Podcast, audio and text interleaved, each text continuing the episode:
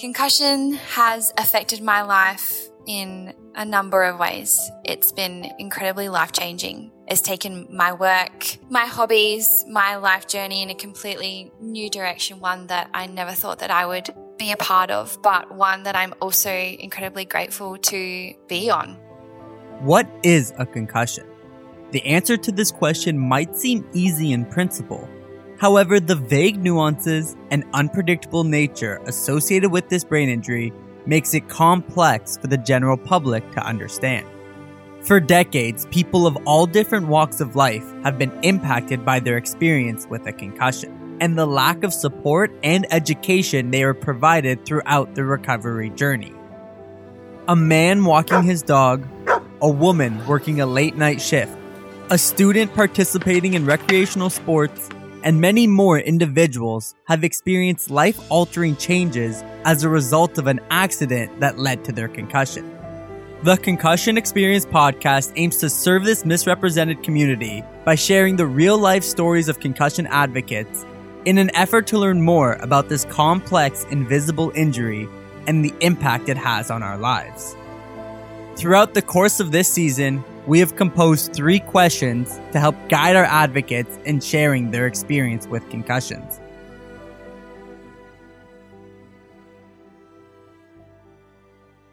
My name is Lauren. I'm 29 years old and I'm from Adelaide in South Australia. I'm really, really happy and grateful for everything that's happened in my life since my accident. But yes, it definitely has affected my life in, in a lot of ways. Pre injury Lauren was incredibly active and social. I was very fortunate to grow up surrounded by a very close and loving family. I'm the oldest of three. I have a younger brother and a sister, as well as my mum and dad. And my family are the most important people. They have always made sure that whatever I wanted to do, whoever I wanted to be, I could achieve it. Dancing was also a really big part of my life before my accident. I was a ballet dancer and an Irish dancer. I trained twice a week for ballet, three times a week for Irish dancing, and competed at state and national levels every year since I was four. It was a big part of Lauren, a big part of who I was. When I graduated from a special education degree in 2016, I was successful in landing a permanent teaching job here in Adelaide, working at a school that specialised in working with students on the autism spectrum. I loved everything about my job. I,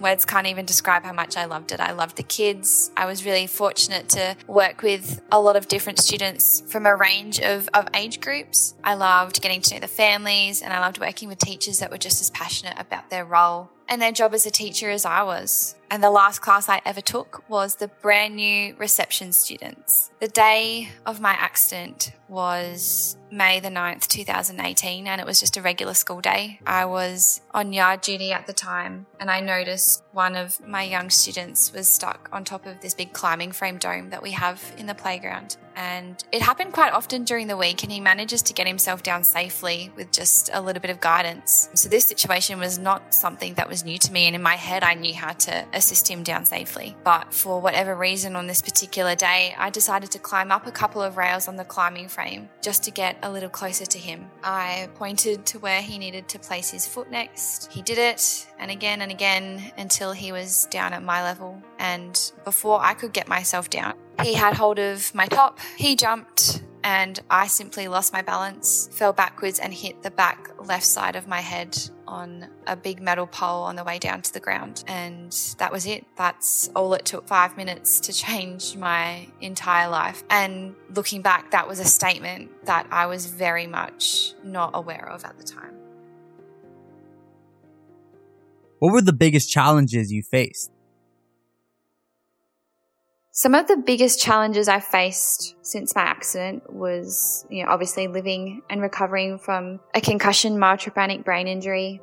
I have a cervical spine injury now a visual ocular mismatch, which is basically the way my brain and my visual system work together, um, are not in sync anymore. And a sleep disorder, which is a new one called narcolepsy, and I haven't been able to return to my teaching career yet. And I was 25 years old at the time of my accident, in my third year of teaching at a job that I put above everything else. My worth, my sense of self, my purpose, who I was as a person was all about my job and what I did for a living. And before my accident, I had no idea how unhealthy that mindset truly was and how much it was going to impact my rehab and recovery. So that's been a really big challenge to overcome for me. My sense of loss, my sense of identity, and my sense of purpose in life. I suddenly couldn't work. I couldn't go to the gym. I couldn't dance. I couldn't socialize with friends because I could barely hold conversations or get out of bed. I mean, I was barely able to stay awake. The only times I would leave the house would be to go to rehab and specialist appointments. And that's not a nice way to live. I was in constant pain. The neuro fatigue is just incredibly debilitating and life changing. I couldn't go for walks anymore. I couldn't process information properly. I was having difficulty finding my words. And of course, you know, if you're struggling with all of that, your mental health just takes a very sudden decline. And that's what happened. That's what happened to me. I went from this confident 25 year old young woman passionate about her job to basically a broken shell of a person. When I couldn't identify myself with any of those characteristics anymore, I didn't know who I was. And that was incredibly scary and a feeling that I wouldn't wish upon anybody. I know now, you know, three years in the making, that what makes me Lauren is more about the values and beliefs that I hold dearly and what kind of person I want to be rather than those superficial characteristics such as, you know, how much I socialize or the activities I'm good at or how successful I am. My worth is defined by the qualities that make me a better person. And that's something that I need to keep reminding myself. And I hope that I can remind others that are listening right now is because it took me a long time to get through those dark moments before I started recognizing my strengths again. And that's something that everybody really does need to remember how strong you are. My rehab over the last three years have consisted of a neurophysio, occupational therapist, psychologist, behavioral optometrist, chiropractor, as well as the recent introduction of a personal trainer and Pilates under the instruction of a physiotherapist, which I'm really excited about. And I'm very fortunate to have had the team of specialists I have worked with over this process. I know if there's one thing that I've learned is that I'm extremely lucky to have received the kind of treatment that I did so quickly and so early on because I know that there are so many other people going through the same things that I am completely alone and completely by themselves. So I understand that that can be a really, really big struggle for some people. So I'm very fortunate to have had a medical team by my side. What does being an advocate mean to you? Advocating for invisible injuries like concussion and brain injury is something of great importance to me now. It's kind of like, you know, my teaching career, going through uni, my three years of teaching, and then my accident has kind of set me up on this path that maybe was always meant for me. Maybe this was something that I was supposed to go through. I'm supposed to overcome these obstacles in order to find my true purpose in life. And maybe my, my true purpose is to continue advocating and supporting other people going through similar experiences because I know how difficult firsthand lived experience is, is everything here. I know how difficult that it really can be. Um, it's been two years since I created the Orange Butterfly website and social media pages. I decided to publish on my one year anniversary after sharing what I had written about my story with some of my family and close friends, and I saw how much it helped them to better understand how I was feeling and what I was going through. And I thought to myself that if my words have helped my family so much, there must be other people out there going through the same things that I am, feeling really lost and really misunderstood and that maybe my words will be able to help them too. So when I published on my one year anniversary, I knew that it has, it was the best decision by far that I was ever going to make throughout my, my recovery. I'm so thankful I had the people around me to encourage me to embrace the vulnerability and uncertainty that does come with being so open with our personal stories and sharing some of those you know, intimate details with the world, basically. But um, sharing and posting on the Orange Butterfly and connecting and forming these friendships with other individuals with brain injuries have made me feel less alone. It's made me feel like I wasn't going crazy and that there are other people out there feeling the same things that I was, and that it was totally okay. And it made me feel like I belonged in this world again, and that's a feeling that everybody deserves to have. I was receiving messages from people saying that, you know, they cried when they came across my story and read my blog because they had been struggling to find the words to describe to people and explain to those around them what they were going through. And they didn't have to anymore because my story was acting as their voice and they wanted to thank me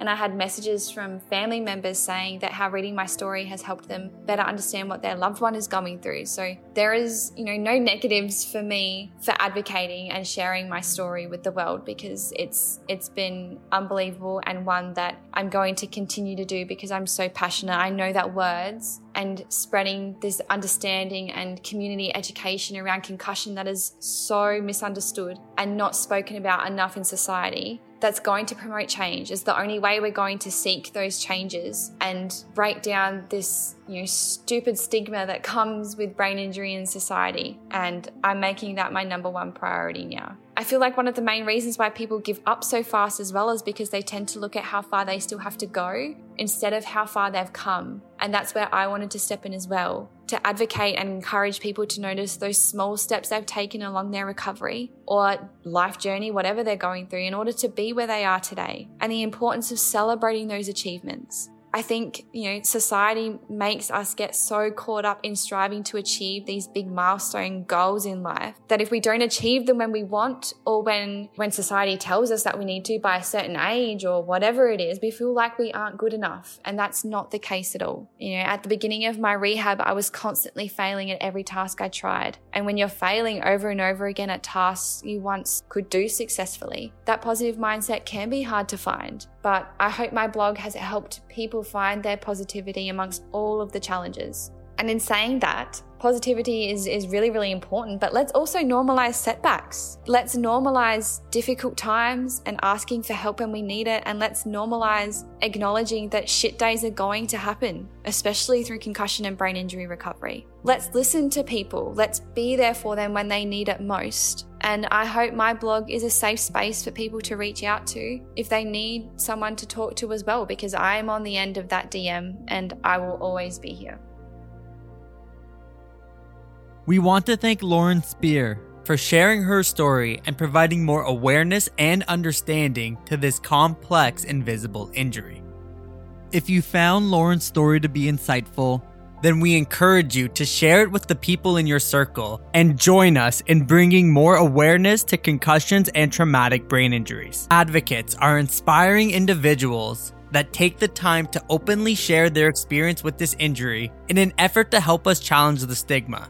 And if you're interested in joining this community or want to learn more about this program, then visit our website at www.headsupcan.ca slash advocates for more information. Thank you for listening to this episode of the Concussion Experience podcast, and it would mean so much to us if you could leave a rating and review below to help us continue growing this initiative.